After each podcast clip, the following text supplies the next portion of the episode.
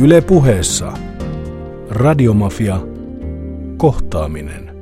Tämä oli semmoinen monen vuoden projekti tässä talossa ja, ja täällä oli kaiken näköisiä juttuja ja ennen kaikkea se murrosien kolahdus, mikä tapahtui sitten yhdessä noissa huoneissa. Ja, ja kyllä tämä niin kuin, talon, talon sisäpuolella nämä seinät, seinät kertoo paljon ja ennen kaikkea tämä ympäristö, että tuolla sitten sitä puistossa vähän neppailtiin jalkapalloa ja pujoteltiin ja hajotettiin koottavia ja vaikka mitä. Kuinka vanha sä olit, kun sä muutit tähän Haagan asuntoon?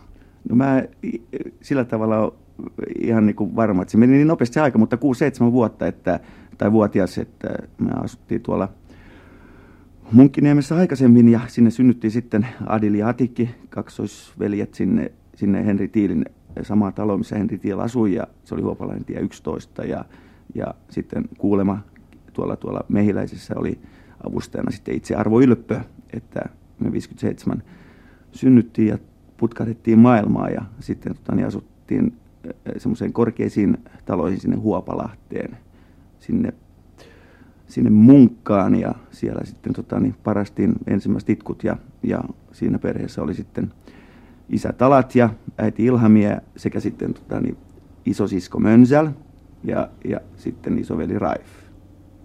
No mitäs nämä isot siskot ja isot veljet, oliko niistä kaksospojille oliko ne niinku teidän tota, tämmöisiä idoleita tai ihanteita? Ne oli vähän vanhempia. Ne oli vähän vanhempia ja, ja ne, ne oli, kun mä heti kun ne oli nähnyt meidät, niin huutanut jo, että nyt tuli hirveät tuplat, että, että oltiin jo sen verran villejä, mutta, mutta tota, niin, kyllä, kyllä niin kuin ekat muistikuvat on justiin siellä, siellä kaiken näköisiä juttuja ja, ja sisko oli niihin aikoihin justiin Lontoossa tota, niin, käymässä ja vaikka missä sitten pyörii ja, ja, ja semmoisia ensimmäisiä muistikuvia oli siellä mun kanssa sitten, kun alkoi muistaa, että, että oli kolme semmoista tapahtumaa. Ja yksi oli tietenkin se, että isä vei jalkapallokentälle, kuinka yllättäen onkaan näin. Ja, ja munkin ja me silloin oli neljä viiden vanha ja sitten tota, niin toinen, toinen muistikuva oli semmoista pikku, olisiko ollut namu setä peräti, että semmoinen pikku arska, jota pelättiin sitten siellä. Ja kolmas oli tietenkin se ekakolahdus, mikä osui, että sisko hetti mut Beatlesien jollain twistan sautilla sitten sängyn päähän ja, ja mulla aukesi kolme, tota, niin, tai aukesi toi silmäkulma, tuli kolme tikkiä ja sitten isä kävi hirveän raivona, että, että kyllä siinä niin siskon kanssa oli tekemistä ja, ja kyllä ne, kyllä ne mun oli, oli niin kuin sillä tavalla, että, että sitä, sitä siellä sitten oltiin, se oli joku neljäs tai viides kerros, en ole varma, mutta se muista nyt, että oli vielä nuorempi ehkä kuin tämä tapahtuma, että, että niin kuin, joku jäi uuden vuoden aattona sitä auton alle ja se oli ensimmäisiä, että me oltiin, saatiin valvoa sitten, että oltaisiko oltu neljä viisi, että, että saatiin katsoa sitä hommaa ja se piti olla iloinen juhla ja sitten se muuttuikin surulliseksi, kun joku jäi auton alle ja, ja sitten se oli semmoinen eka pelä, pelä, pelästyminen. Nämä oli siis ensimmäiset muistikuvat pienen Atik Ismailin elämää suuremmasta maailmasta. Niin, joo, näin voi sanoa, että, että kyllä sitä niin kuin mun, mun, aina pitää niin semmoisena, semmoisena suosikkipaikkana sen takia, että, että siellä oli aika semmoinen tiivis tunnelma jo silloin. Atik ja Adil, ne oli varmaan jotain viisivuotiaita suurin piirtein. Et kaveruksilla tai veljeksillä oli shortsit ja lippalakki päässä ja palot kainalossa. Et kyllä niillä oli, aina fudis oli mukana, minne tahansa liikuttiin. Joo, no Haagassa, Haagassa mä aika usein olin kanssa syötä heidän luonaan, varsinkin kesäloman aikana. Ja, ja silloin mielen, mielen on painunut heidän aamupalansa. Että he heräsivät Adilin kanssa aikaisin ja siinä oli aina iso kisa, kuka sai ekana Hesari käteen. Et ensiksi Hesarille vetettiin se keittiön pöydällä ja urheilusivut esiin. Ja sitten nämä kaverit kimpassa katsoi niitä urheilutuloksia pienellä brändillä. Tehdä se, mä aina ihmettelen, että mikä nyt tommosissa kiinnostaa, että mitä joku on juossut tai hyppinyt. Että se tarkkaan piti kaikki tulokset katsoa, että onko siinä nyt syntynyt ennätyksiä tai niitä. Sitten se, sit heidän äitensä toi pöytään riisimurre ja lämmintä maitoa. Et se oli sellaista todella hyvä fiilis siinä lämpimässä maidossa, mitä harvemmin meidän kotona sai. Et se liittyy kyllä Atikin perheeseen. Sitten Ranskissa piti olla tuoretta edam juustoa päälle sitten siihen. Tämä on semmoinen aamupala. Sitten tietysti käytiin urheilukentällä. Kaikki Haagan kenttä koluttiin ja lähellä kaikki nurmikentät, niin siellä potkittiin palloit seivästä hypittiin ja pituutta. Ja Laakson metsissä fiilarilla ajeltiin. Kaikki montut ja hyppyrit piti käydä läpi. Atik oli ehkä hieman spontaanimpi, mutta toisaalta taas niin kuin lyhytjänteisempi, että, että jos me maallakin esimerkiksi kalasteltiin, niin sä saat olla kuka tahansa meistä, joka keksi, että lähettää kalaa, mutta Adil istui siellä aina pisimpään. Että Atik oli jo jossain muualla, muualla menossa sitten vähän ajan kuluttua. Et kyllä, kyllä tota, kyllähän oli hyvin, hyvin innokas aina aloittaa uusia juttuja. Niin kesäsi me oltiin paljon Ylöjärvellä Serkun tai täidin maalla. Maalla ja sieltä tietysti no näette kalajuttujen lisäksi jäi mieleen hypitti paljon seivästä. Aatika oli aina parikymmentä senttiä parempi kuin me muut, siis seipä, seipähypyssä. Mutta sitten mikä oli kiva, siellä oli hyvät mustikkametsät ja Aatikin äiti Ilhamia ja sitten muut tädit. Ne oli sitten aamusta iltaan melkein mustikassa. Välillä ne tietysti otti aurinkoa. Mutta se oli, se oli hieno Ilhamia tädissä, Aatikin äidissä, että verrattuna näissä mun äitiin, just näissä mustikkapiirakas, me aina kotona syötiin muutama pala, mutta silloin kun Ilhamia täti teki mustikkapiirakan, niin se syötiin kerralla loppuun, että hän tykkäsi aina, että kyllä poikien täytyy mustikkapiirakkaa saada ja tuoreena varsinkin. Että, että se, mä luulen, että Atik muistaa hyvin nämä mustikkapiirakat. Muistatko hyvin mustikkapiirakat? Kyllä mä muistan mustikkapiirakat ja mä muistan varsinkin nämä riisimurot ja lämpimän maidon, maidon ja siihen oli tota, niin hyvin usein myös lisätty sitten banaani, että pilkottu banaani ja se oli niin semmoinen eka elämää suurempi nautinto Siinä oli äänessä Varol Abdrahim, sun serkku poikas. Ilmeisesti tuosta tosta jo lyhyestä selvityksestä kävi selville, että sun vanhemmat oli ilmeisen vapaamielisiä tai lojaaleja. Millainen kuri teidän kotona oli? No meillä on semmoinen, semmoinen tapaus, niin kuin nyt on kelannut näitä asioita ja, ja miettinyt näitä, että miten tämä meni, että se koko tota, niin tämä homma on ihan, voisi sanoa sillä tavalla spesiaali, että – että mä en niin tajunnut, tai en tajunnut silloin, että kuka mä oon. Ja, ja mehän oltiin tota, niin, tatarilainen vähemmistö täällä Suomessa ja, ja sitten tota, niin, tämä meidän suku on tullut 1800-luvun loppupuolella täällä tänne Suomeen ja, ja, ja sitten ovat asettuneet tänne tuhatkunta ihmistä ja, ja menneet vähän keskenään naimisiin sitten ja, ja pysy, pysyneet sitten, että se, se niin uskonto ja nämä on äidin kieli, tatarin kieli pysyy meillä ja, ja kaikkea tämmöistä. Ja sitten kuinka ollakaan, niin mä, mä jotenkin semmoinen niin ekat muistikuvat on kanssa vähän, että sitä hävettiin hirveän paljon, että oltiin tatareita. Ja mä käänsin sen sitten ovelana kettuna heti, että en mä mikään tatari, että mä oon turkkilainen. Ja, ja sitten tuli tämmöisiä ristiriitoja ja, ja tuossa niin kuin, että puhut tuosta niin lojaalisuudesta ja niin edespäin, niin kuitenkin se aika oli semmoista, että mä muistan hyvin usein, että, että niin kuin silloin oli tapana, että, että äiti oli kotona ja hoiti meitä ja sitten taas isä teki päiväkaudet töitä ja hankki sitten elannon ja maksoi vuokrat ja antoi äidille 30, mä muistan 20, eikä 20, 25 markkaa. Sitten päivä, päivisiä rahaa, että se oli iso raha siinä aikaa, mutta, mutta kuitenkin vaikka isä ei ollut kuvarastomies, että isän tausta on myös jännä, että oikeastaan me, no, he ovat tutustuneet niin kuin hirveän nuorena ja, ja, ja silloin 30-luvun loppupuolella ja, ja menneet erikoisluvalla naimisiin.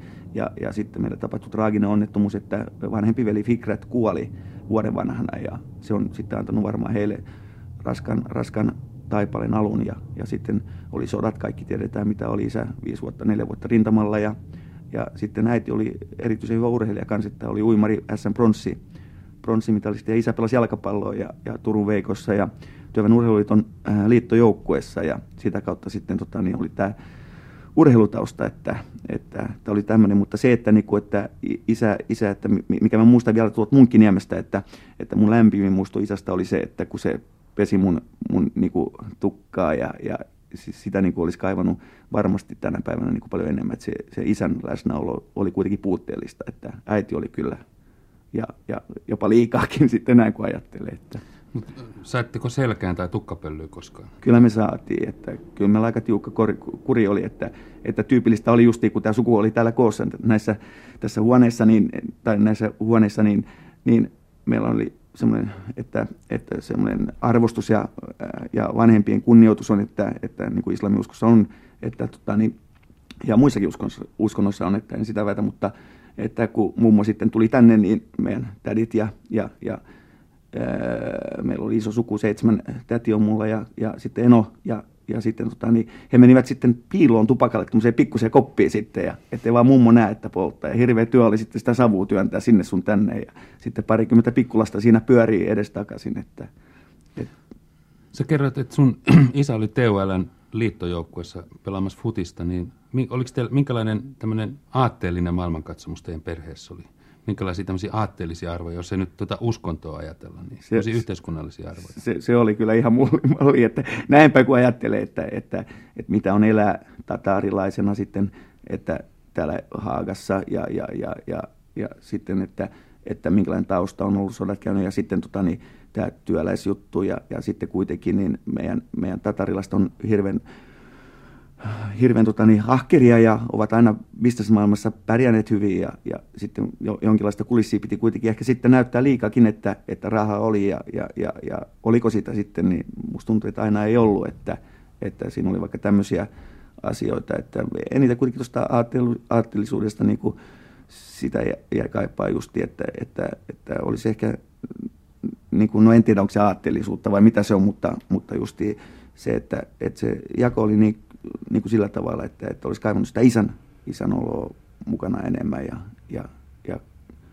en tiedä, niitä tässä miettii ja, ja ajattelee. Kaikki palautuu tässä mieleen, että tuo Varoli haastattelukin on semmoinen, että, että mustikkapiiraat ja seipäät ja Varoli aina varkiksi sanottiin sitten ja sitten kun oli runosuoni, niin mullakin oli aina semmoinen runo, että varkki, varkki, osta karkki, että se lähti jo pikkupojasta. Että se meidän yhteis, semmoinen henki oli kuitenkin, että me pyörittiin aina, että, että niin muistan pikkusena, kun ei ollut jouluun, tota, niin meillä tapana viettää, eikä ole, että, että islami joskus se joulu vietetään, niin, niin, niin sehän keljuttaa totta kai, että, että muut saa lahjoja ja kaikkea. ihan ensimmäiset muistikuvat oli se, kun naapuri, naapurilapset odotti jo joulua jo, että nyt on enää 365 päivää jäljellä ja 364 ja 363 ja aina ne väheni ja, ja sitten puhui jo viikko aikaisemmin, kaikki oli ihan hermona nämä naapurilapset, nyt tulee joulupukki ja meillä ei tullut mitään, että me itkettiin täällä. No sit onneksi meillä oli suku ja tädillä sattui olemaan synttärit niihin aikoihin, Kadri ja tädillä ja se oli meille sitten se joulu.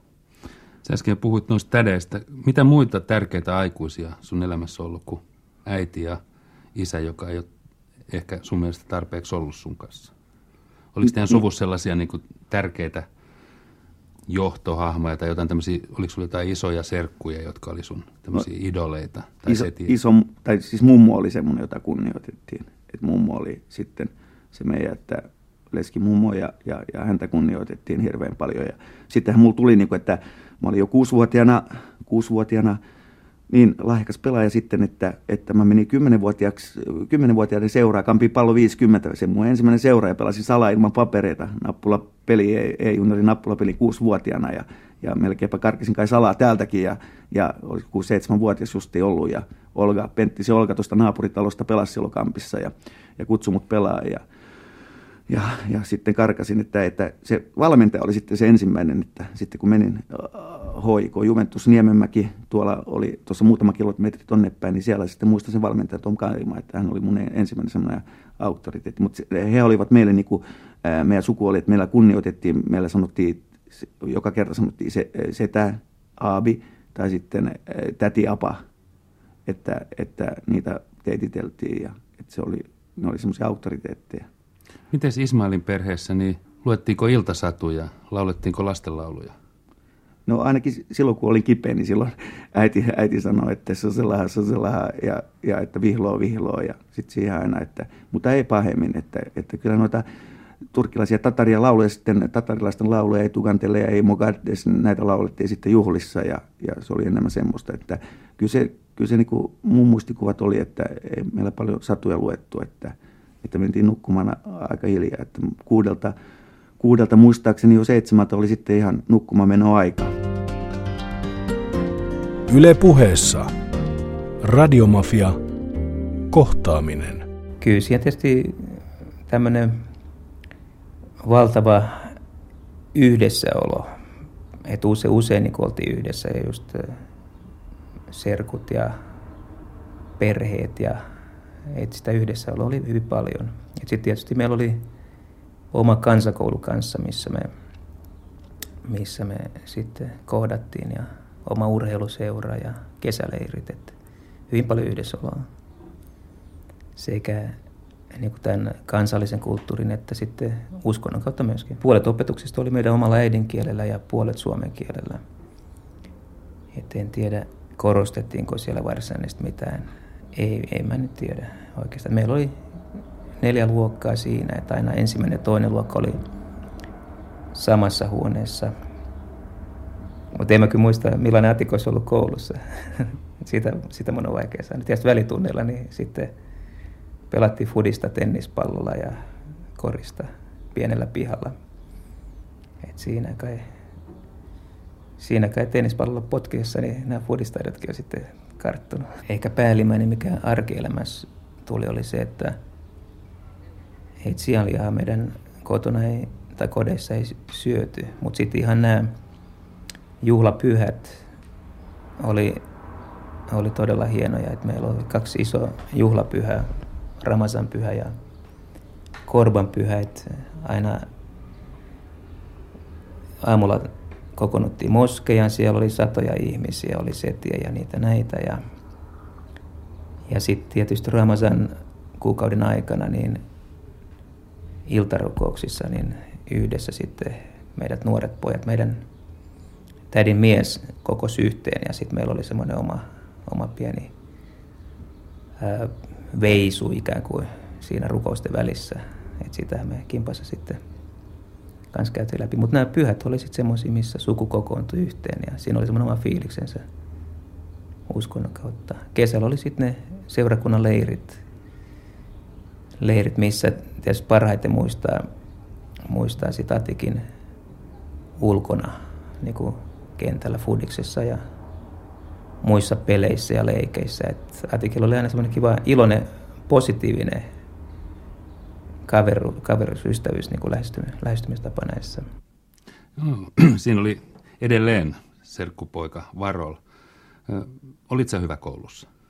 Niin, se on jännä tota, niin, juttu, että, että, että mä olin aika hyvä nuorena. Mulla oli siinä kilpailija vieressä kaksosveli.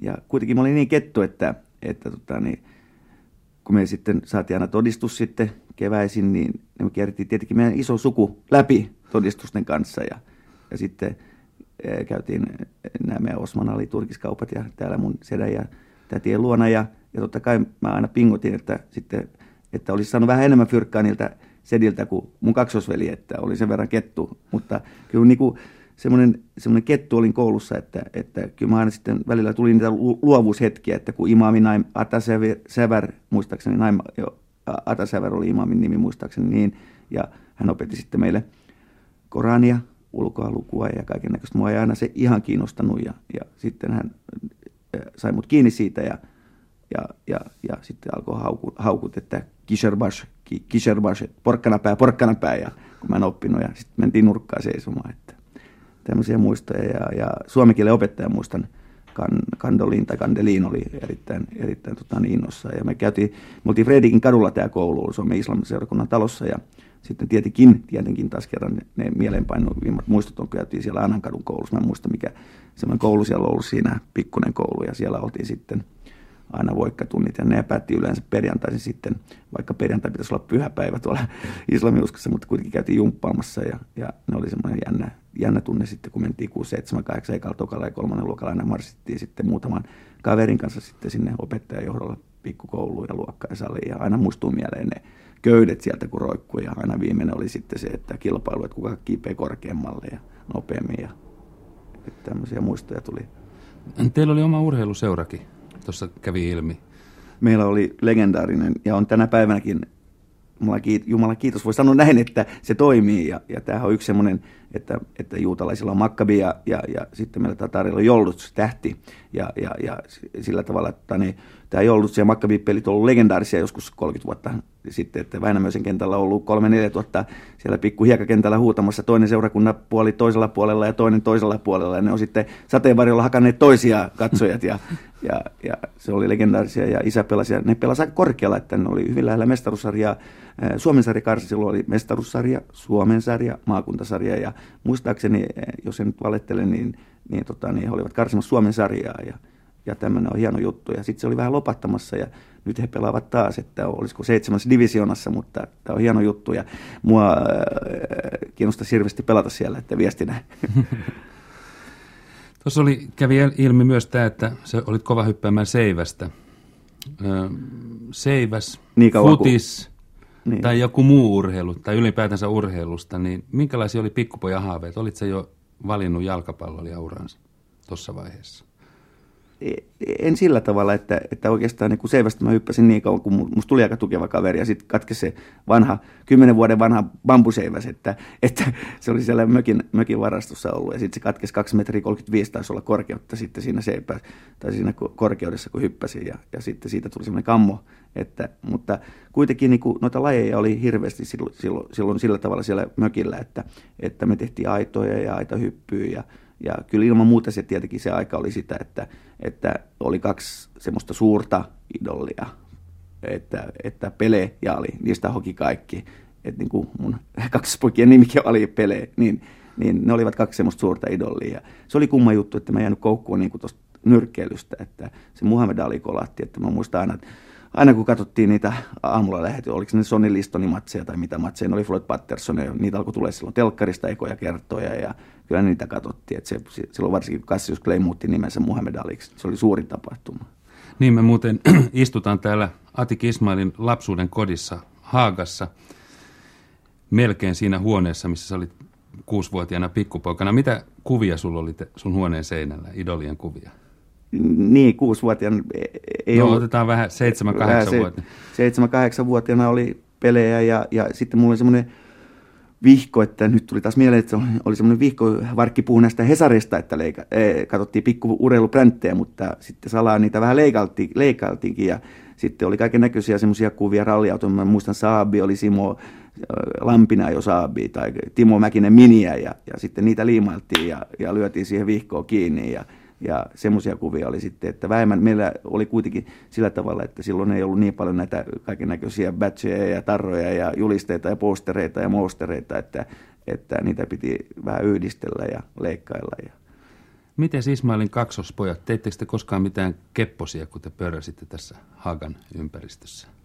Niin, kepposia, kepposia tehtiin urheilujutuissa ja kyllä yhdet keppoista oli aina sitten semmoinen, että, että me, mä muistan sen niin kuin sitten tästä Haagasta, että, että me ää, oli tapana sitten tuonne tuommoisia vanhoja koottavia sitten laittaa kimppaa ja, ja, ja, ja yhteen ja niitä oli silloin hienoja koottavia. Ja mä, jos en ihan väärin taas muista, niin kerran tuli sitten ystävämme muusikko Dave Lindholmkin tuolta marssi alas tuolta ylhäältä ja, ja, ja sitten saatiin vähän isompi roihis ja, ja sitten mentiin tota, niin ekaksi ne pommittaa tuolta junara, hirveän vaarallista oli tuolla junaradalla silloin ja, ja, siellä kulki noita vetureita ja, ja, ja vaikka mitä. Ja, mutta heitettiin ne koottavat ekaksi kivillä sitten Tuusan muusiksi ja sitten vielä pantiin flekkaamaan ne, että ne roijus oikein, että tuonne keskuspuistoon näki ja tämmöisiä keppusia tehtiin. Ja ennen kaikkea tehtiin keppusia puiston vartioille, että tuolla oli sitten hieno puisto, missä ei ollut näin paljon puita kuin nyt, ja, ja, ja siellä sitten nämä fudistaidotkin Olga ja muiden kumppaneiden kanssa alkoi tulee, ja,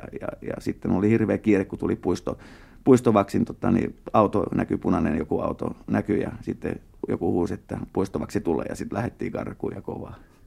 Sait sä leikki kenen kanssa tahansa? Oliko teidän perhe tässä mielessä niin kuin sisäänpäin lämpiävä? Sait sä tuoda kotiin kavereita ja sait sä käydä muiden luona ja kun Davestakin tuli esimerkiksi puhe.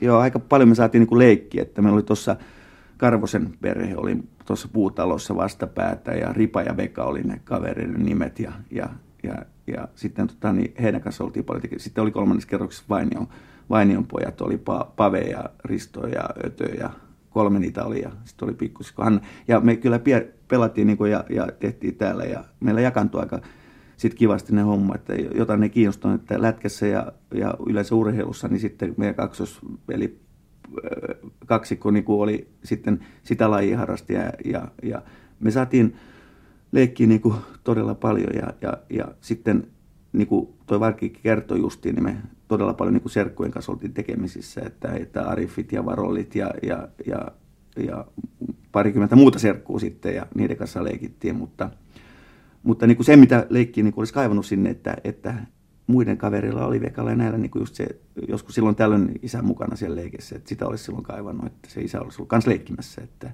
Että sen mä muistan aina, että, että nämä leikit kesti niin kauan, että, että, että me pelattiin tota jääkiekkoa, katujääkiekkoa, niin kun oli, vaikka oli 30 pakkasta, niin aamusta iltaa. Ja aina kun tuli auto, niin siirryttiin ja taas sitten siirryttiin maalit ja taas pelattiin. Että kyllä, kyllä niitä leikkejä oli paljon. Ehdit sä harrastaa mitään muuta kuin urheilua ja koulunkäyntiä? Miten tuollaiset kuin leffat ja kirjat ja, ja muut? Niin, sitten tota, niin, vähän vanhempana. Vähän vanhempana kyllä alkoi tulee, että sitten mä niinku rakastun oikein rokkiin, että, että sisko toi 67, muistan, niin äh, 65-66 ehkä tuli semmoinen upea musta LP, missä oli viisi, viisi hemmoa ja, ja, ja, ja, sitten tota, niin, oli tumma kansi ja, ja sitten siinä luki niinku takakannessa, että Rolling Stones number two. Ja sitten mä aloin kuuntelemaan niitä Everybody Needs Somebody to Love ja kaikkea muuta. Ja, ja sitten meillä oli semmoinen, mä en tiedä sitä merkkiä kädessä, mutta semmoinen vanha skraitta, että, että siihen pantiin sitten nämä Kuroneko-tangot, joka kolahti sitten, että se ei ollut ihan lastenlevy, että mä olin jo aika semmoinen, olisiko kymmenkunta vuotias, mutta se kolahti jotenkin. Ja sitten oli Johnin Hyvää iltapäivää ja Kristina Hautalan Divarihelmet ja tämmöisiä juttuja. Ja, ja, ja sitten ennen kaikkea oli Oh Well, semmoinen, semmoinen Fleetwood Mackia ja vaikka miten sitten se kolahti oikein kunnolla. Että tämähän on kovaa kamaa, että tätä täytyy, että se on jotain samaa potkua niin kuin urheilussakin. Ja sitten alkoi, oli pitkä tukka ja sitten laitettiin niin kuin jakaus keskelle. Ja... Sä olit hyvä koulussa, sitten sä olit hyvä urheilija. Minkälaisia odotuksia sä kuvittelit, että sun vanhemmilla olisi ollut susta? Olisiko ne halunnut susta lakimiestä, lääkäriä tai tämmöistä? Oliko koskaan puhetta? No kunnon kansalaisia.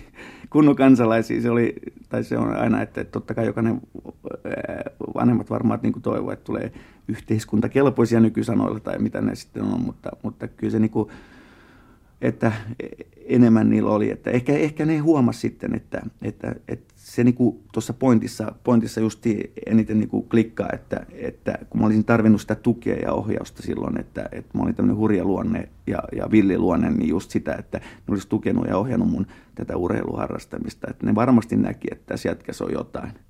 Mutta ei niinku puhuttu sanallakaan urheilusta eikä mitään. Että niillä oli omat paineet siitä varmaan.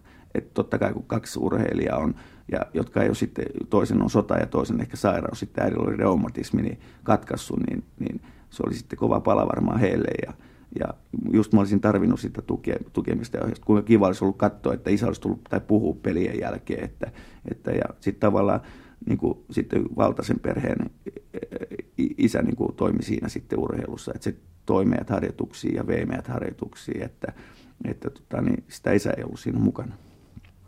Se valitsit sitten kuitenkin jalkapallon. Mikä oli se, mikä veti Atik Ismailin sitten lopulta jalkapallopariin? Mä tota, niin, valitsin kaksi lajia itse asiassa, että käsipallo ja jalkapallo oli 16 ikävuoteen asti ja, ja, ja sitten tota, niin, molemmat, se oli siinä kiiku ja kaaku, että mä alkanut pelaa handista ja tai käsipalloa oikein kunnolla. Että mä olin 13-vuotiaana ekan kerran mestaruussarjassa ja mulle oli erittäin hyvä juniorivalmentaja, pastori Martti Alajat, tuolta Mika Lakrikolan kirkosta. Ja ja hän oli sitten, veti meitä käsipalohommiin ja mä olin siinä lahjakas kanssa, mutta jalkapalloa kyllä viehetti se ehkä eniten, että siitä puhuttiin enemmän ja sitä kirjoitettiin enemmän ja telkkari alkoi näyttää sitä ja käsipallosta ei tiennyt kukaan. Että jonkinlainen semmoinen julkisuuden inho ja rakkaus ehkä. Ensimmäisen kerran näin Munkkiniemen kentällä ja ihmeteltiin, kun oli valittu Helsingin nappuloiden edustusjoukkueeseen kaksi Ismailia ja ihmetettiin kovasti, ketkä he ovat tuli kaksi turkkilaista kaveria sinne ja ne olikin ihan meidän näköisiä. No Atik oli pikkusen vilkkaampi kuin Adil. Joo, no kyllä Atikista näki heti suoraan silloin, kun se oli pieni poika. Et se teki jo silloin niin kuin 75 prosenttia meidän maaleista. Ja Adil oli taas öö, luunmurska ja alakerrassa. Et se oli tuossa ajunriässä, niin oltiin Kemissä ja oltiin 2-0 häviöllä ja kemiläiset inhos meitä helsinkiläisiä ja ne huus koko ajan Ismailille. Ismail oli silloin nuorten maajoukkuessa, että menkää stadilaiset veket, ettei ole mihinkään. Ja Ismail kävi pääkatsomon edessä ja sanoi, että nyt rupeaa tulemaan. Ja sitten hän teki 2-1 ja sitten hän teki 2-2 ja meni tuulettaa pääkatsomon eteen ja sanoi, että riittääkö jo. Oltiin Saksassa pelaamassa ja tota, oltiin 16 silloin jo. Ja käytiin kokeilemassa paikallinen Café de Paris ja oltiin ihmeessä se oli valtava ihmeellinen paikka, että siellä ei kukaan kysynyt papereita ja saatiin vermuttia. Peli meni oikein hyvin, että tota, pelattiin Saksan, Etelä-Saksan piirijoukkoita vastaan ja voitettiin 4-0 ja ei hävitty pelikään silloin ja tota, ne ihmetteli, että mikä tällainen joukkue, että onko tämä kerätty niin kuin Suomen maajoukko, nuorten maajoukko, mutta se oli meidän hoikon oma jengi ja meillä oli todella hyvä nippu silloin ja me kaikki oltiin samahenkisiä kavereita ja tunnettiin toisemme oikein tosi hyvin ja se oli upeeta. Kyllä se aika pitkälle meni tuossa jalkapalloparissa, mutta sitten me, meillä tuli Ismon kanssa silloin vähän, onko se 17 kesällä, niin me keksittiin tuo raviurheilu ja siellä pyörittiin sitten mukana. Se oli hyvä vaihtoehto siihen fudikseen. Se oli niin helppo pelaa hänen kanssaan silloin juniorissa, kun ei tarvinnut kun hoitaa pallo hänelle, niin hän hoiti loput. Et tota, et Atiko on aina tykännyt tehdä maaleja ja se teki niitä. Se oli vaan sen, meidän joukkueessa sen tehtävä tehdä maalit. Et me yritettiin rakentaa sille ja se jysäytteli niitä. Meitä silloin nu- nuorempana klubin kunde ei, ei paljon otettu noihin nuorisomaajoukkueisiin sun muita. Ja, ja tota, me oltiin todella tyytyväisiä, että meitä pääsi kaksi-kolme kaveri maajoukkueeseen, nuorten maajoukkueeseen. Ja se on paras saavutus, mitä Suomen 18-vuotiaat on koskaan pärjännyt tuolla noin tuo Eurooppa-kentillä, kun 18-vuotiaan maajoukkue oli toinen, pelasi loppuottelu Englanti vastaan, hävisi 2-1. Ja tota, me oltiin todella tyytyväisiä siitä, että, että niin kuin oma jengi jätkät pääsee sinne. Niin, siinä oli Timo Suvanne, sun vanha pelikaveris. Snaga, Sätkä ja kaikki lempinimet. Pitskun Hunsvotti. Muistatko sä, Ati Kismal, Erittäin sun, hieno ihminen. Muistat- Erittäin hieno ihminen. muistatko sun ekan maalis?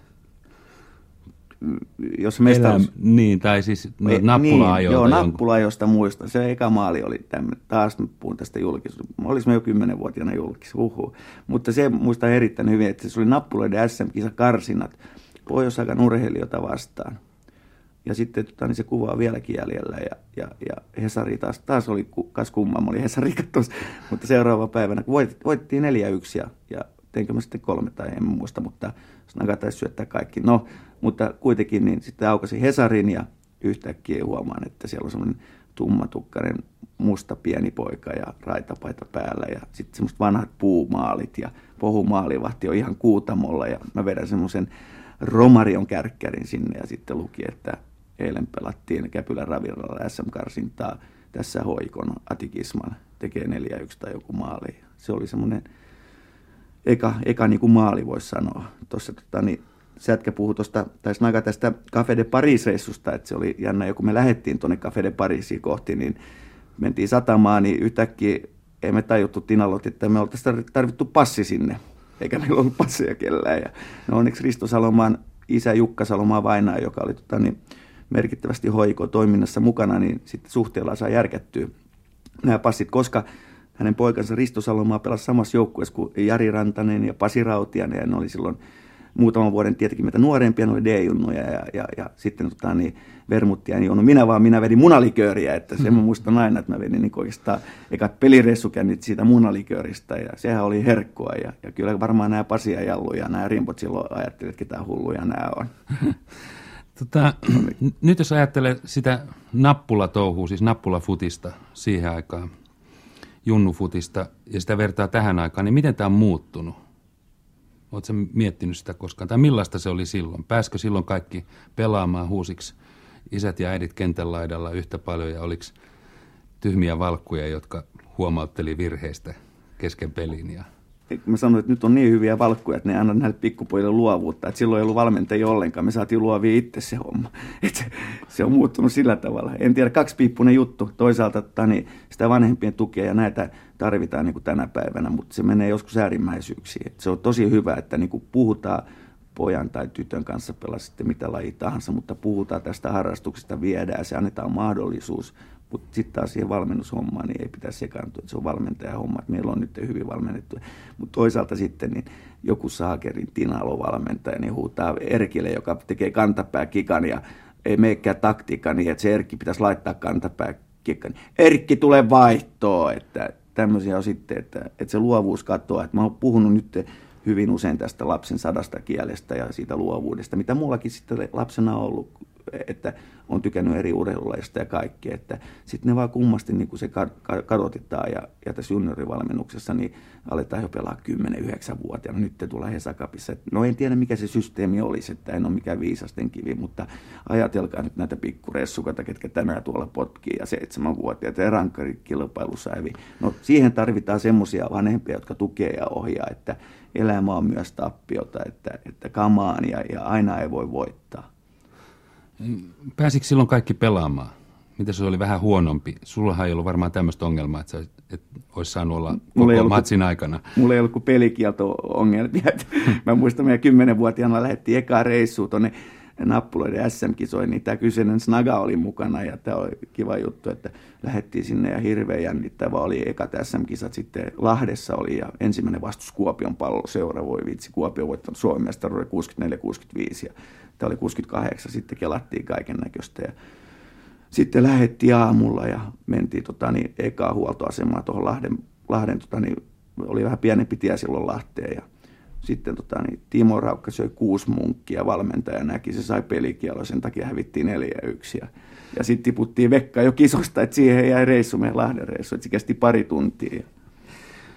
Mutta oliko teillä semmoisia, jotka pääsi vähemmän pelaamaan? Että oliko se semmoista, kuinka, tasa, kuinka kova kilpailu oli esimerkiksi näistä Kyllä avauskokoonpanoista ja pelipaikoista? Kyllä hoikos oli kova kilpailu. Silloin toimi erittäin hyvin 60-luvulla. Että sille pitää niin nostaa hattu, että silloin oli nämä Hesarin Jaakko Kahila ja, ja nämä kumppanit, Jukka Saloma ja nämä, niin ne alkoi tekemään tämmöistä kortteliliigaa tänne, joka toimi tosi hyvin. Et oli eri puolella, oli Suomen linnassa oli oma joukkue ja niillä oli sitten näitä ulkolaisia nimiä, Juventus, Toulouse ja mutta muuten ostettiin sitten Juventukseen, Juventuksesta Tuluusiin Jukan kustannuksella sitten, kun mä olin 10-vuotias, niin mä pelasin vielä näitä kortteliigan pelejä, sitten 11-vuotiaana menin tuonne Tuluusiin Kannelmäkeen. No ostettiin ja ostettiin, mutta menin sinne ja ne oli elämys sitten tämä, että, että me, meillä oli Juventuksen saatiin sitten, meillä oli valmentajana Tom Kalima, lentokapteeni muistaakseni, tai joku hänen veljensä, mutta toi sitten, tai isänsä oli Martti Kalima jo lentokapteeni Karraerissa, niin toi meille oikeat Juventuksen peliasut, ja meillä oli sitä ennen semmoista vihreät, hirveät rääsyt ollut, ja olihan se kova juttu. Et se, se, että, että niin kuin, silloin ei ollut ehkä niin paljon joukkueita kuin nyt on, että, että se kilpailu oli kovaa. Mitkä oli, kun te olitte tämmöisiä kymmenvuoteen, niin mitkä oli suurimmat futisidolit siihen aikaan? Suomalaiset? No suomalaiset oli, oli yksi ja the one and only Kai Palm, Mr. Bananipotku. Että kyllä se, niinku, se kolahti, että, että mä muistan, mä olin justiin sitä kymmentä vuotta, kun mä menin tuonne Olympiastadikalle ja sitten kaverit käveli hoikon siniraitavalkoisissa hienoissa paidossa linimenttituoksu ja silloin mentiin stadionille Nurmelle tota, niin sieltä tunnelin kautta ja tultiin ja me päästiin pallopojaksi. Ja näki Kaitsu ja näki Hannu Kautiaista ja näki Raimo Pajoa ja näki näitä, niin kyllä se niin kuin housut, housut täris, että sitä jännitti. Ja pallopoikana piti olla hyvin tarkka, että sai heti pallon sitten annettua Kaitsulle tai jollekin, joka heitti sivuraja. Kaitsu oli semmoinen ja, ja sitten puhuttiin parista muusta, että oli Semi Nuoranen, jonka lempinimi oli Narukerä ja sitten oli Arto Tolsa, jota sanottiin tylsäksi, että ne mä muistan aina, kun oli pikkupoika, niin katsomussa huudettiin, että jos mulle huudettiin, että läski tee maaleja tai kalju me, me kotiin, niin aina Arto Tolsalle huudettiin, että tylsä kotiin. tota, missä vaiheessa sulle tuli toi rock- ja popkulttuuri tuohon futaamisen rinnalle? Se kolahti hurringan esiin. Et se oli, se oli niinku semmoinen pointti, että me oltiin 74-75, mä muista joku paikka. Se oli eka marketti tuolla Kannelmäessä, ja, joo, ja, ja tota, niin, No, se, se, oli sillä tavalla, että eka kolahdussa oli 70 olympiastadikalla, että mä tappelin äidin kanssa, anna mä menen katsoa rolliston, se anna mä menen katsoa rolliston, se anna mä menen katsoa, et mene, että siellä vaan on pahoja setiä, että niillä on tupakat suussa ja mitä hajua sieltä tulee. Ja, ja no me men, pääsin stadikalle sitten ja sinne pohjoiskaarteeseen valotaulun alapuolelle kolme neljä tuhatta ihmistä siihen aikaan. Ja tuli sitten tota, niin Mick Jagger ja kumppanit. Ja Albert Järvinen oli kolma roodarinakin siellä. Ja, ja se niin kuin kolahti sitten se. Yle puheessa. Radiomafia. Kohtaaminen. Rokkihommasta vielä sen verran. Mulla oli, niin kuin, mulla oli joku 13-14-vuotias, ja mulla oli keskeltä pitkä tukka, jakaus ja, ja, ja, pitkä tukka oli kaikilla meillä. Ja, ja sitten tuli ekat elämät, elämäni, eka, ensimmäiset rillit, ne oli punaiset.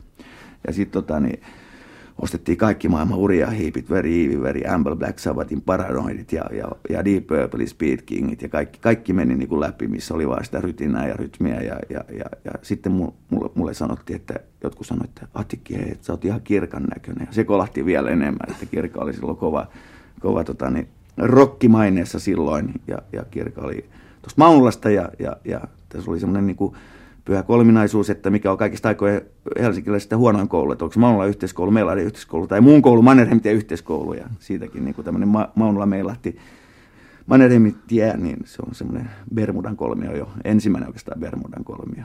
Haaveilit se itse koskaan, että rokkariurasta, oliko sinulla semmoista haavetta, että saisit rock and roll? Jos mulla olisi lauluääntä ja jos mulla olisi vähän musiikkitaju, niin olisi varmasti.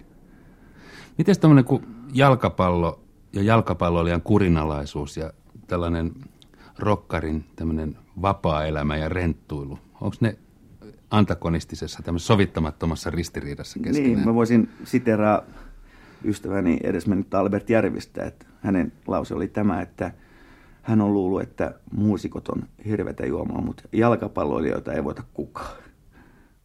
No meillä oli klubi 29 Fredalla. Tämäkin on semmoinen seurakunnan kerhohuoneisto.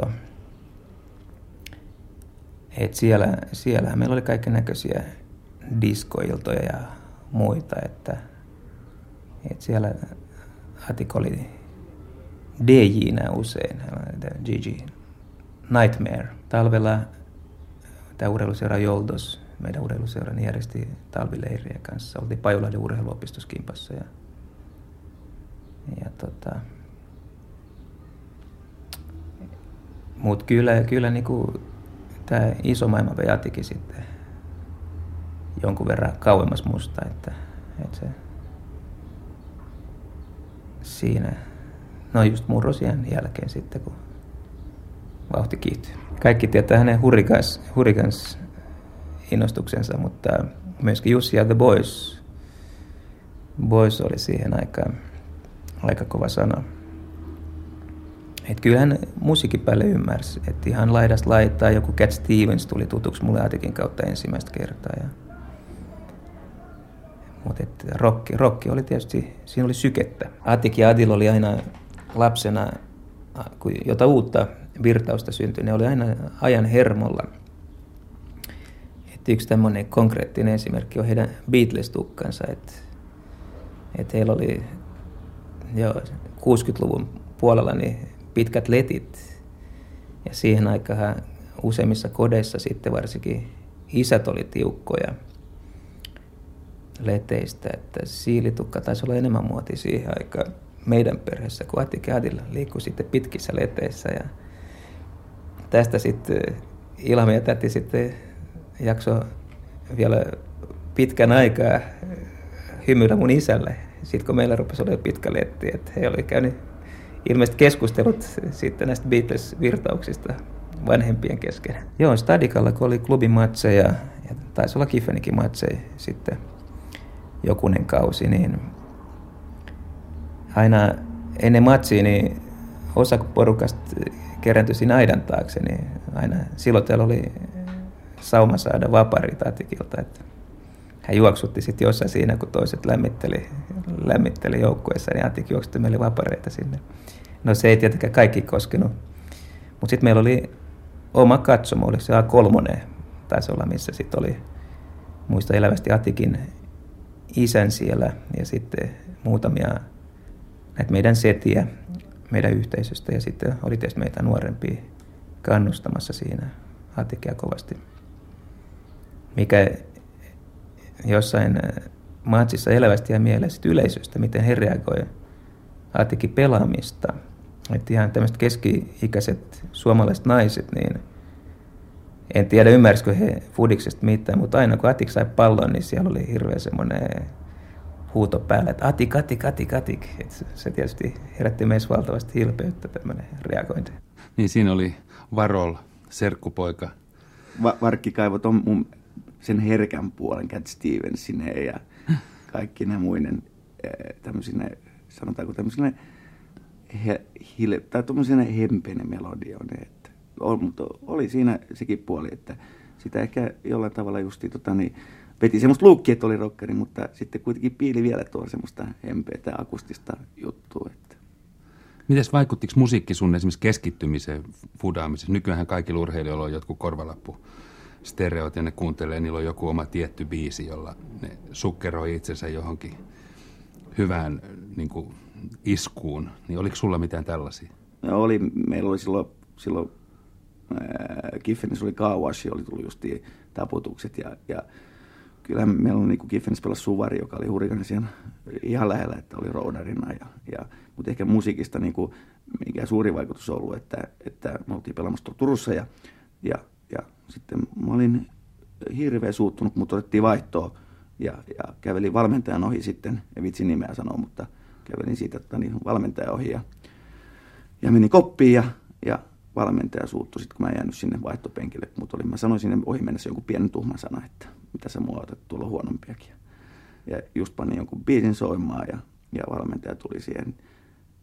Se oli joku, muistaakseni Ganesta, mutta tämä rokki, niin, niin valmentaja tuli koppi, otti manka ja heti seinä, että täällä et tämmöisiä päristää.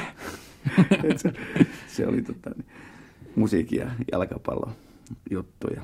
Miten jos palataan vähän taaksepäin, niin minkälaisia on ollut sun ensimmäiset tällaiset äh, viina, naiset ja tupakkaseikkailut tai kokemukset? Ensimmäiset. villit naiset, ne tekee sut hulluksi. En tiedä. Ensimmäiset, ensimmäiset. Se oli meille tabu.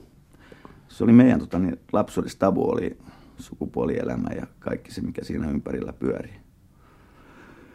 Että näin jälkeenpäin, niin, niin, niin siitä ei saanut puhua eikä mitään. Ja, no totta kai sitten alkoi murrosikä ja, ja, ja karvat kasvaa ja, ja oli äh, David Lindholmin rock and roll bändi I'm Gonna Roll ja, ja vaikka mitä. Ja siihen tuli nämä sitten nutkut ja evakot ja, ja mua sanottiin meidän yhteisössä sitten El Cordittaksi, kun mä sitten Cordiittaa blandasin veteen ja, ja voitettiin Euroopan mestaruus hopea 75 18 vuotta. Mulla oli kukkakimppu kotona täällä odottamassa. Siinä oli meidän yhteisön nuorilta, että tervetuloa kotiimme El Cordittamme. Ja, ja, ja sitten tota, niin, äh, semmoinen biisi oli kuin Good My My Friend, It's Hard to Die, mikä tämä on, tämä Seasons in the Sun justiin, ja, ja sehän kolahti sitten kuin hullu, ja sitä itkettiin, ja, ja, mutta se oli se, että, että se oli semmoinen tabu, että, että ne ensimmäiset jutut oli, oli semmoisia piilojuttuja ja salajuttuja ja, ja, ja hävettiä ja, ja ne tehtiin salaa ja, ja, ja tuli oikein paha mieli, että se ei ollut koko,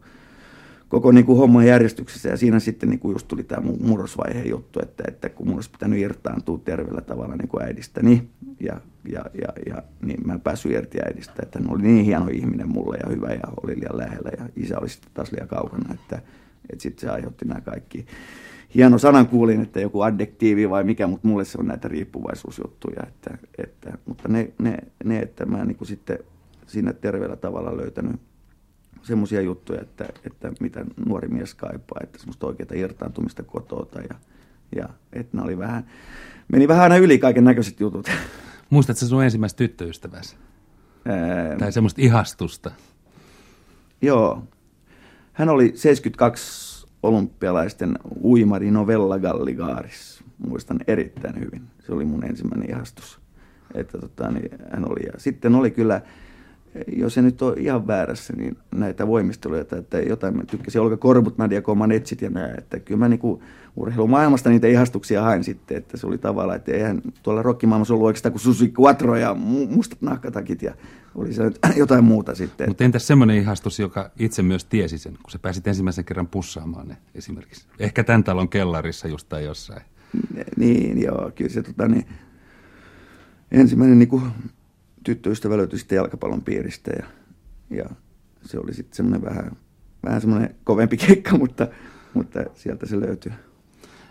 Tuossa puhuttiin siitä suvusta katsomossa. Miltä se tuntui nuoresta tähdestä, että, että tämä lähipiiri oli siellä omassa katsomossa kannustamassa? Ei se tuntunut miltään, kun mä justiin tota, niin, että mulla lähti sitten Kela niin kova, että mä vähän välit vitut muista, että, että se oli kova tikki, että ajattele, että sulla oli niinku suku lähellä ja sit sä pääset, anteeksi, sit sä pääset tota niin, julkiksi, susta aletaan kirjoittaa, että siellä oli 70, vuonna 74, että nyt tulee pitkätukkainen kaveri 18-17 kesänä, joka tekee maaleja kuin hullu ja sitten kolahti kaikki, että mentiin Sveitsiin tonne EM-kisoihin ja alkulohkossa ajatelkaa Neuvostoliitto, Länsi-Saksa, entinen Itä-Saksa ja Suomi.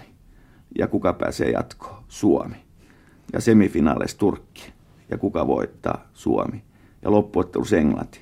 Ja Ismail ampuu kolme ylärimaa ja kaiken näköisiä juttuja. Hävitään jatkoa jälkeen 0-0. Sitten se tuu tänne, kaikki taivas aukeaa. Että sinne jäi se suku, kaikki, kulttuuri meni poikki tosta noin, niin kuin Varkki kertoo. Kihatiko sulle päähän toi tähteys ihan täydellisesti? Niin, päähän, tai tukkaa ja niin. tukkaa. No, silloin oli vielä tukkaa, mutta kyllä se, kyllä se niin kuin sillä tavalla, että se on niin mieletön juttu, että, että, että sä pääset sitten, kun sä oot vähän luova persona ja, ja, ja, ja oli mulla taito, että, että ihmiset näki sen, että, että mä osaan tehdä kikkoja ja jippoja ja, ja mä teen väriläiskää. Mä lupasin tehdä ää, urani alkuvaiheessa lehdistölle, että tänään Atik Ismail tekee kolme maalia. Niin seuraavan päivän luki Ilta-Sanomissa Atik Ismail on Suomen Muhammed Ali. Lupaa minkä tekee. Yle puheessa. Radiomafia. Kohtaaminen. No sitten sulle tuli näitä kaikki seurojen vaihtoja ja kaupankäyntiä ja alettiin hinnoittelemaan ja puhua suurista summista.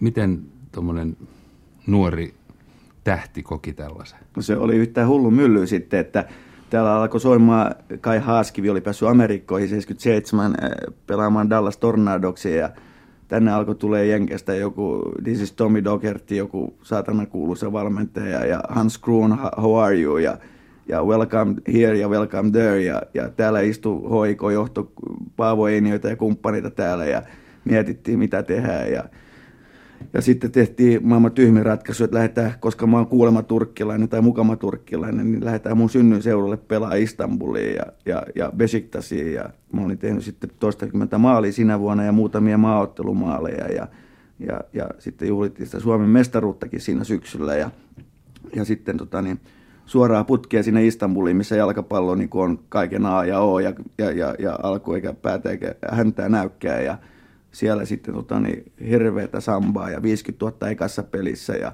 saksipotkulla 3-1 voitto maali Bursasporia vastaan ja sitten kävellään Istanbulissa ja mennään sinne sun tänne ja, ja tota, niin Kaipuu oli Hel- Helsinki ja Kaipuu oli Haagaa ja Kaipuu oli äiti ja, ja ikävä ja, ja sokerpalaisia kuunneltiin ja vaikka mitä rautavaraa Istanbulissa. Vaikka mun sisko oli asunut siellä jo kymmenen vuotta ja, ja, ja, ja kaikki edellytykset olisi ollut siellä olla.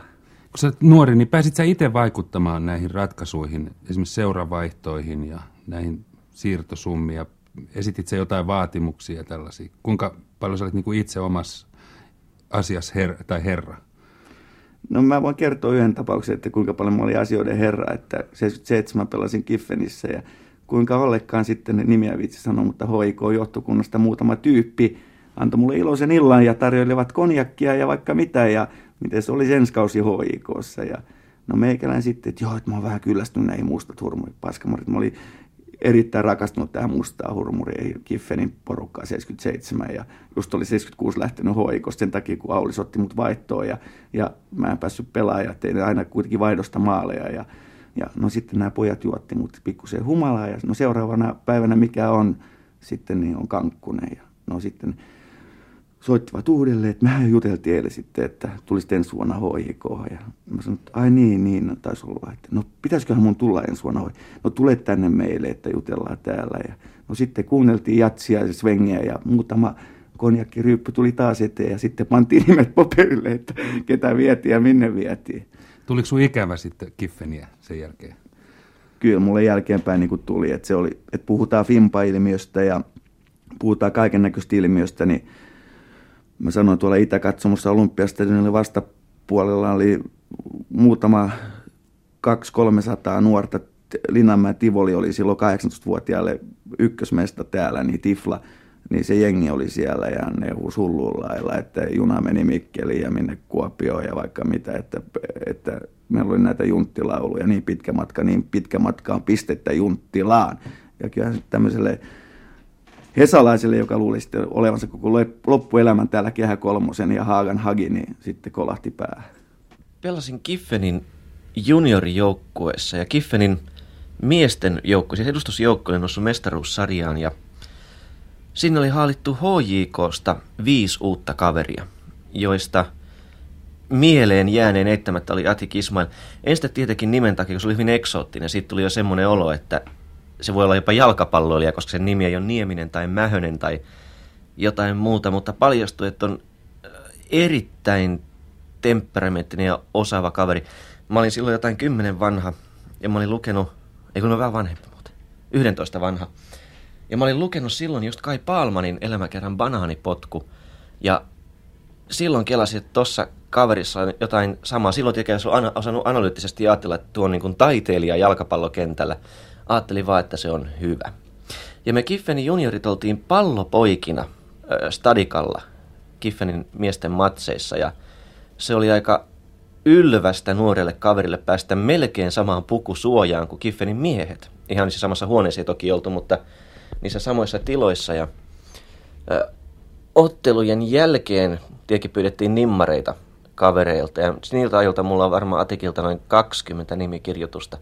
Se tuskin muistaa meitä sen, kun me, me vain niin nappuloita, kun pyöri siinä jaloissa, koska silloin Atik lähti räjähdysmäisesti maineessa nousuun. Musta tuntuu, että katse oli enemmän taivaanrannassa kuin ihan tässä jalkojen juuressa, missä, missä pikkuset pyöri. Mutta tämmöisiä detaljeja mä muistan niiltä ajoilta. Oli ottelu Kiffen Vaasan palloseura, jota ottelua ennen Atik oli luvannut lehdistölle, että hän tekee kolme maalia. Ja sitten hän teki kolme maalia.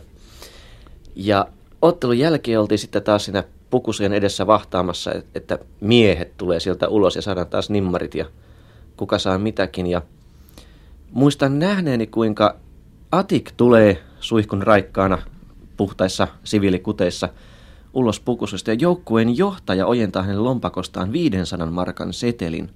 Silloin niin Suoro Kekkonen seteli oli silloin 500 markan seteli, iso seteli 11-vuotiaan silmiin. Ja silloin mä muistan naatelleeni, että näinkö tämä toimii tämä pinnarahasysteemi. Ja samalla ovenavauksella tuli ulos vielä Kifferin ö, Hannu Suvioja, joka poltti sikaria, pelaaja siis. Ja se oli aivan kauhean shokki juniorille. Ja mä muistan, kun mä kysyin, uskaltauduin hölösuuna huutamaan sieltä kakaralauman seasta Suviojalle, että, että, että miten kunto pysyy yllä. Katsotaan junioripelaaja oli itse huolissaan, kun oli raittioskasvatusta ja muuta ollut. Suvio näytti sitä sikariaan, sanoi, että tällä ja nyt mennään tuopille. Niin, siinä oli Kiffenin pikkunappula. Muistatko että on 500 sen? Jotain rahoja sitten annettiin pelien jälkeen, että se oli hyvin tyypillistä. Niin, että se ei ollut mikään vedonlyönti tai joku tämmöinen, että sä oot lyönyt vetoa. Oon mä varmasti lyönyt vetojakin, että voipi olla. Minkälaista oli sitten se ammatti jalkapalloilijan maailma? Se oli hyvin värikäs. Se oli äh, lyhyt, mutta nopea ja, ja, ja, ja, ja erittäin antoisa. Että että siinä näki ni, niin kuin maailmaa aika lyhkässä aikaa eri kansallisuuksia. Niin missä kaikissa kun, kävit? No, mä olin, tota, niin, Turkissa kävi yhden talven pelaamassa. Siellä sitten tuli vähän riita, että pääsinkö mä maaotteluun vai en. Menin hotellihuoneeseen vetää lärvit, ja enkä tiennyt, että alapuolella on valmentaja, ja aloin laulaa yskydaaraa turkiksi. Se oli sillä selvä. no sitten tota, niin, tulin tänne ja, ja pelasin 79 täällä, ja sitten pääsin Belgiaan ja Vargemiin ja siellä sitten tani, ensimmäinen peli, me oli huippuvalmentaja Hans Kruun ja ensimmäinen peli jälleen kerran hyvä. Aina ekat pelit tuli tosi hyviä ja no sitten tuli taas se sokeripalatauti ja kotiikävä ja kaipuu Suomeen ja, ja, ja kaiken näköistä ja kun siellä on tapana sitten Belgiassa, että eikä matsin jälkeen muutama olut ottaa sitten siellä ja, ja, ja, mä oon ihan ymmärtänyt silloin, että, että mulle ei se niin sovi se muutama olut, että mä otin sen muutama olut ja sitten aloinkin haikailla, että eiköhän ne ole ne elintarvikekaupat täällä vähän pitempään auki. Ja otin kermalikööripulloja. Ja, ja sitten tota, niin vähän siellä tehtiin myös tämmöistä hauskuutta sitten se ekan pelin jälkeen. Ja sekin pesti oli aika lyhyt. Ja, ja, ja, ja pelasin sen talven sitten siellä. Ja, ja sitten tuli, tuli semmoinen pointti, että, että en mä täällä tykkää olla, että okei okay, sovitaan. Ja sitten pääsin suoraan Tukholmaan, Tukholmaan aikoon. Ja, ja se oli vuosi 80 ja Tukholmaa aikoissa. Vesamatti Loiri oli silloin Euroviisussa ja veti jonkun huilumies, hassu huilumiehen vai minkä. Ja oli tosi kiva ja ekat pelit meni e- erittäin hyvin. Että mä muistan Dagens Nyheter vai Svenska Dagbladet luin, että ma tem atik, så enkelt är i, i aikos nya taktiik ja va, vaikka mitä oli sitten otsikossa ja Abba juhli kutsittiin ja vaikka minne, no ei se pää kestänyt, ei se kestänyt, että se kausi pelattiin kuitenkin siellä kohtuullisen hyvin, mutta sitten tuli surullisin tapaus niin kuin näin jälkeenpäin, että äiti kuoli. Ja mä muistan aina sen illan, että oltiin tuolla sitten tuolla maaottelu pelaamassa ja, ja, ja, ja sitten toi, toi tapana oli, että isä, niin kuin Varkki kertoi, että siellä roikuttiin sitten vapareita ottamassa ja, ja isälle oli totta kai sitä aina annettava. Ja annoinkin mielellään vaparit ja, ja sitten isä ei näkynyt. Että se oli Suomen-Ruotsi maaottelu vielä, että siinä oli kaiken näköistä. Ja mä ihmettelin sitten, että, että tota, niin mikä on, että kyllä että maaottelu tulee. Ja sitten tota, niin pelasin sen ottelun varpapu, var, varvas puudutettuna ja puoliala sitten Vakkila otti mut vaihtoon ja ja, ja sitten että nyt on jotain tapahtunut, kun mä näin isovelimarssia ja sanoin, että äiti on kuollut. Et se oli niinku, sit se 80 pipariksi meni. Ja, ja sitten tota, niin, pääsin vielä niinku kerran kokeilemaan ulkomaille, mikä oli mulle todella hieno pesti. Et se oli yksi talvi Anderlehtissä maailman ehkä yhdessä parhaimmassa seurassa, missä näin 15-vuotiaana tämän vuotisten MM-kisojen äh, hahmon George Grunnin Belgian joukkueesta oli taisi olla 16-17-vuotias sekä edellisten EM-kisojen Tanskasta semmoinen kuin Erik Andersen, kap, molemmat kapteeneina ja Mä ajattelin, että mitä nämäkin jätkät tekee täällä, että en osaa fuda. Että Suomi on tausan, tuhansia tuolla suomalaisia on täynnä tuommoisia, että mutta niin näistä kavereista sitten kasvoi ja se joukko oli upea. Siellä oli Lusano ja Musano ja oli nigerialaista ja sambialaista ja oli tanskalaista, belgialaista, hollantilaista ja ennen kaikkea se oli yksi legenda, oli semmoinen kaveri kuin Polvan Himst, joka oli Belgian maajoukkojen valmentaja ja, ja, ja hän on kaikkien aikojen ehkä kuuluisimpia belgialaisia urheilijoita ja se oli, se oli mahtava elämys ja silloin oli raittina se kausi, että sitten alkoi nämä kapseli kapselikaudet ja antabukset ja, ja se oli ko- hieno kokemus, mutta lähdin sinne valitettavasti vähän liian myöhään ja, ja, ja tällä päällä, niin ei oikein sitten, että kyllä se meni niin kuin noin pelistä. En päässyt yhtään edustusjoukkoja ykkösen pelaa, että mä pelasin koko talven reservijoukkueessa. Poikkesko tämä valmennussysteemi ja tämä, tämä pelaamiskulttuuri niin tuolla ulkomailla, kun sä olit niin paljon tästä suomalaisesta? Niin, tässä voisi vois niin lakonisesti sanoa, että nämä ulkolaiset kaverit hakee täältä sen kaiken tiedon, että täällä on tuolla Jyväskylässä Pekka Luhtasia ja kumppasia, että, kumppaneita, että he tietävät jalkapallosta kaiken. Että en tiedä poikkeako se niin paljon. Se oli 70-luvulla, luvulla, kun hän pelasi tota noin, niin, junnuissa. Se oli pallokentällä, mä olin Hopsin mukana ja, ja sitä kautta sieltä sitten kun on stadin olosuhteet on mitkä on, että samaa pukukoppia käyttää monet seurat, niin siinä sitä tutustuu. Lahjakas, ensinnäkin äärettömän hyvä jalkapalloilija ja erottu ilman muuta muista, muista junioreista. Että parhaiten Atikki tuli sitten tietysti hoikossa maalikuninkaana ja ratkaisi matseja, mutta sitten kun Kiffen pelasi aikoinaan 70-luvulla Mestikassa, niin Atikki oli se väriläiskä, väriläiskä stadikalla, joka toi sinne sen oman huutosakin Kiffenille ja, ja se oli aika mahtava. 2-30 ihmistä, jotka raivoo hullu lailla, lailla puolitoista tuntia siellä. Että niin. Atikki, Atikki sai tämän aikaan, kerta hän oli suuri pelaaja. Yksi, kaksi yllättäen voi ruveta pomputtelee palloa siinä ja, ja vastustaja pyörii ympärillä ja Atikki pyörii pallon kanssa ja ei saa vekka sitä ja sen jälkeen Atikki syöttää se jonnekin tai tekee maalin siitä. Että edesmennyt basisti Kisse Häkkinen, joka tällä hetkellä soittelee tuolla Apen kanssa yläkerran bändissä Hurrikanesista ja, ja Atikkihan on ihan hullu hurrikanes-fani, niin kuin moni muukin, ja tuota, sitä kautta rockarulli ja jalkapallo yhdestä. Kisse dikkas futiksesta kanssa hemmetistä. Sitten meillä oli aikoinaan sellainen kuin Oklahoma Orange Football Club, jossa, jossa sitten tota, me tehtiin tuollaisia vierailuja. Lovisaan kerran me oltiin Ruotsissa pelaamassa ja siellä sitten oli aina vierailevia tähtiä. Siinä oli Atikki oli mukana joskus, sitten oli Rantasen Jallu, sitten se pelasi Benbrockia – Järvistä, Kisseä, Kojo. Onneksi luojan kiitos, että Atikki on nyt jättänyt tuon kuppiosaston ja, ja tota noin, niin löytänyt oikean elämänlinjan. Linjan, ja mä uskon, että hänellä on niin kuin, hän on tasapainoinen ihminen tällä hetkellä. Että ainahan turkkilainen evonen tulee olemaan väriläiskä, siitä ei pääse mihinkään on sitten jurissa tai jeijä tuota. Mutta huippuihminen. Tulee mieleen tässä, kerran Atikki soitti mulle autoon ja sanoi, tuu, tuu käymään hänen luona ja, ja tuo kahvia tullessasi. No minä menin kauppaan ja ostin sitten paketin saludoa ja Ben sanoi, että tässä on. Ja ajattelin, että ei jumalata, kun hän tarkoitti kahviliköriä tietysti. Ja oli vähän oloja. No ei siinä mitään.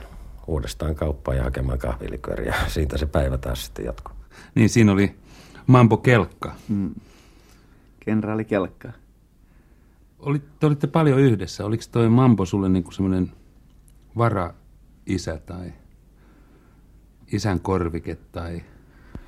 Kyllä, ja, ja, ja, ja, ja kyllähän niin kuin Mambolle, Mambolle pystyi niin kuin juttelemaan asioita, ja, ja meillä oli se semmoinen yhteinen sitten niin kuin ystävyyskin se Mambo ja meikäläinen, ja, ja viimeksi niin kuin eilen oli tosi kiva ja herkkä hetki, että Mambo lohta tarjosi sitten ja katsottiin peliä ja juteltiin näitä asioita, että, että, että tässä on yksi semmoinen juttu, niin kuin, että että ei, se, ei, ei tämä niin kuin, että on ilman kuppia, niin ei se tee vielä ihmistä, että, että vaikka tuossa Mambo sanoi, että tasapaino, niin kaikkea muuta, että viimeksi tänään räyhäsi tuolla tytölle, kun hävittiin ja, ja sitten välillä itkee ja välillä puhuu ja, ja, ja että kyllä tässä niin kuin heilahdellaan edestakaisin, mutta, mutta kuitenkin oli niin tosinasta olla, että, että vissylasi ääressä ja lohta ja, ja jutella näitä, että miksi tehtiin näin tai miksi meni näin ja, ja pääasia, että niin kuin, että ymmärtää sen, että, että ne on mennyttä ja, ja edessä on vielä tulevaisuus. Että. Miten se, jos ajatellaan tuota 80-luvun Helsingin rockmaailmaa ja Atik Ismailia, joka pyöri siellä ympärissä. Kerro, millaista se oli? Niin, se oli tota, niin, Tavastialle kännissä lavalle kojon keikoille ja vaikka mitä ja vedettiin soumiinia ja tällä äänellä sä tiedät, miltä se keikka sitten Tavastialla jengi buuasi ja vai kaiken näköisiä hyvän tekeväisyyskonsertteja. Ainoa soitetta, mitä mä niin suunnilleen osaan, niin tamburiini ja sitten jonkun Ben Brokin Jimin kanssa jammailee, että jonkun tamburiinin kanssa, mutta sehän on niin kuin makea maailma, että, että kyllä mä vieläkin väitän, että niin kuin justi tuossa puhuttiin, että, että kyllä se muusikkopiiri on kuitenkin, että kyllä siellä niin kuin kaikki on samassa rivissä vähän niin kuin ravi, että onhan siellä kateellisuuksia ja kaiken näköisiä juttuja, mutta jotenkin se niin kuin oli semmoista, että siellä pystyi puhumaan sitä, mitä ajatteli, että ei tarvinnut peittää mitään.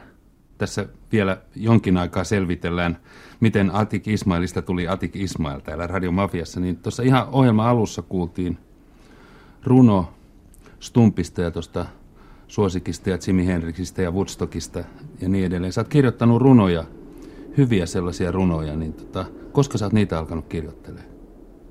No ne on mun päässä kai niin kuin vatkaantua. Tämä on jännä juttu, niin kuin, että just, ju, just tämä runous ja sanotaan niin kuin fudis, että sun pitää haistaa ja olla tietyssä tietys paikassa ja, ja, ja oikeassa ajassa. Ja, ja niin kuin runo menee tuolla justi, että yhtenä välähdyksenä, että, että niin kuin mulle tuli just mieleen semmoinen, että, että, että kun mä näin Kärttysen kaverin tuolla, ajattelin, että tänne tulee paljon, paljon tota, niin, turisteja tuonne Hesakappiin ulkomailta ja, ja, ja, ja sitten tota, niin, meitä ulkopaikkakuntalaisia tuolta Kehä Kolmosen ulkopuolelta tulee tänne, niin meidän sitten mentiin kouluun ja, ja, ja, ja mä ajon auton tietenkin tuonne koulu eteen ja tytöt sai sitten purkaa vähän tavaroita ja, ja, ja makupusseja ja kaikki, niin ensimmäinen suomalainen ukko tuli.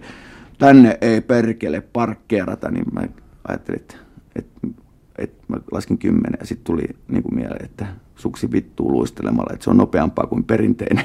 että se tuli yhtenä välähdyksenä ja, ja kyllä se niin kuin, runous, niin, niin mä en tiedä mitä se runous on, että, että mä rakastan niin kuin jotain Bukowskia ja mä rakastan Klaas Anderssonia ja mä tykkään Maria Leinosesta ja luen sitä paljon, että, että mitä se runous on, että se voi olla pilkku, pilkku ja piste. Kuinka paljon tämä taide ylipäätänsä ja jalkapallo, kuinka lähellä ne liippaa toinen toisiaan? Oletko miettinyt sitä? Mulla ne oli liian lähellä. tai on vieläkin. En, en voi sanoa, että liian lähellä, että kyllä ne liippaa. Että, että sitä mä niin kuin kaipaan tämän päivän junnuista ja näistä liigajätkistä, että pankaa sitä iloa sinne, iloa ja naurua ja, ja, ja semmoista äh, leijailua ja, ja, ja että et, et niin kuin hirveä jäykkä olla, mennään edes takaisin tuossa ja, ja ei hymyillä eikä sanota päivää eikä näkemiä, että se on jäi, siis todella niin kuin katso, no nyt on kisoissa, on, MM-kisoissa nähdään kaiken näköisiä juttuja, romaariot. Kreikka teki hienon maali, Saudi-Arabialaiset loistavia pääpelejä ja, ja tuommoista pikkukikkaa koko ajan. Ja, että se niin kuin luovuutta vähän, että ollaan semmoisessa yhdessä paketissa nyt tällä hetkellä täällä Suomessa. Ja, ja junioreille niitä vapauksia, että antakaa sen Erkin tehdä se kantapääkikka, vaikka se menee 30 metriä sivu, sivureesta huut helvetti. Sulla on ollut hyvin kirjava ja monimuotoinen tie täältä Haagasta tähän samaan paikkaan, missä me nyt istutaan, niin mitä se on oikeastaan opettanut sulle? Mitä sä oot oppinut tämän monivaiheisen kauden aikana? Niin, ehkä tota, niin, jos mä lähden niin kuin siltä pohjalta, että, että niin kuin tyttären syntymä niin kuin sitten antoi anto, anto semmoisen niin armon, että, että alkoi niin kuin, että, että kun kilonpainosena syntyy ja, ja kuuden kuukauden ikäisenä, niin se niin kuin, sitten oli se viimeinen kolahdus, että, että, että herätys jo, herätys jo, että, että mihin sä panet tämän elämässä hukkaan, että toinen taistelee päivän vanhana tuossa hengestään ja, ja, ja sitten se niin kuin, sitä kautta niin jotain semmoista nöyryyttä, että sinne päin, että, että, että, että ei tässä niin kuin olla kaikki, tai meikäläinen ei ole niin kuin maailman napa, että, että kaikki tuijottaisi sitä. Että niin kuin tuossa just puhuin tuosta viinajutusta ja tuosta, niin, niin kuin, että sitä pitää niin itsensä selvyytenä sitä, että no okei, kun mä en vedä kuppienkään mitään, että mä oon helvetti hyvä ihminen, niin eihän se sitä ole, että, että sitä pitää vaan nöyrtyä ja kaiken näköisiä jippoja ja juttuja, se on vieläkin tehnyt raittiina ja, ja vaikka mitä, että, että se on vaikea tämä taival, mutta että se on opettanut kuitenkin mulle sen, että ehkä että kovin oppi on se, että meidän pitää pitää ystävistä, kaverista huolta olla yhteydessä ja, ja ennen kaikkea sitten se, että, että, että siellä vanhemmat tukee näitä junnuja ja, ja ohjaa niitä ja se on ehkä kuitenkin se hedelmällisen juttu. Sä oot kokenut hirveän paljon, niin mitkä olisi kaksi sellaista asiaa, jotka sä haluaisit ehdottomasti? Yksi tai kaksi sellaista asiaa, jotka sä haluaisit kokea uudestaan vielä kerran, koko sun ton vaiherikka ja värikkään uras aikana? Jaa. Niin, nyt tuli vaikea kysymys. Haluanko mä kokea? On siinä iloisia asioita paljon. Että, että, että ky, ky, kyllä varmaan niin yhdet semmoiset semmoiset on tietenkin, että jos nyt niin kuin terveellä tavalla ajattelen, niin semmoista nautinut siitä, että on tehnyt jonkun hyvän suorituksen pelikentällä. Että, että onnistunut jossain, että, että kyllä ne antaa, antaa niin kuin paljon, mutta niin kuin ehkä mun elämäni hienoin onnistuminen oli se, että niin kuin, tai semmoinen muisto, että, niin kuin, että sai semmoisen armon, että pystyi valitsemaan vielä jonkinlaisen niin kuin semmoisen paremman tien. Että tämä on hirveän vaikea selittää, mutta jotain, jotain että kyllä tämmöisiä muistoja on, että, että joku, joku kissen kanssa ystävystyy, että se on loistava muisto. Että sitten oli paljon, joka päivä oltiin tekemisissä tuolla Tapiolla uimahalli suittiin ja kaiken näköisiä. Että, että mä, mä loukkaan, jos mä sanon jotain erityisiä nimiä, mutta niitä on ollut paljon. Mutta kuitenkin ehkä se muisto siitä, että, tai semmoinen tunne, että, että, että minä itse en ole kaikki kaikessa, että, että se ympärillä on paljon ihmisiä ja niitä ottaa huomioon. Että, että, että otinko mä silloin, että en ottanut varmasti ja sen niin kuin, sillä tavalla laittaa suudelleen tämän koko järjestyksen ja ordningin ja, ja, ja vaikka mitä. Että, mutta en osaa tota kauneinta muistoa, muistoa, ehkä se on nämä lasten syntymät. Yle puheessa. Radiomafia. Kohtaaminen.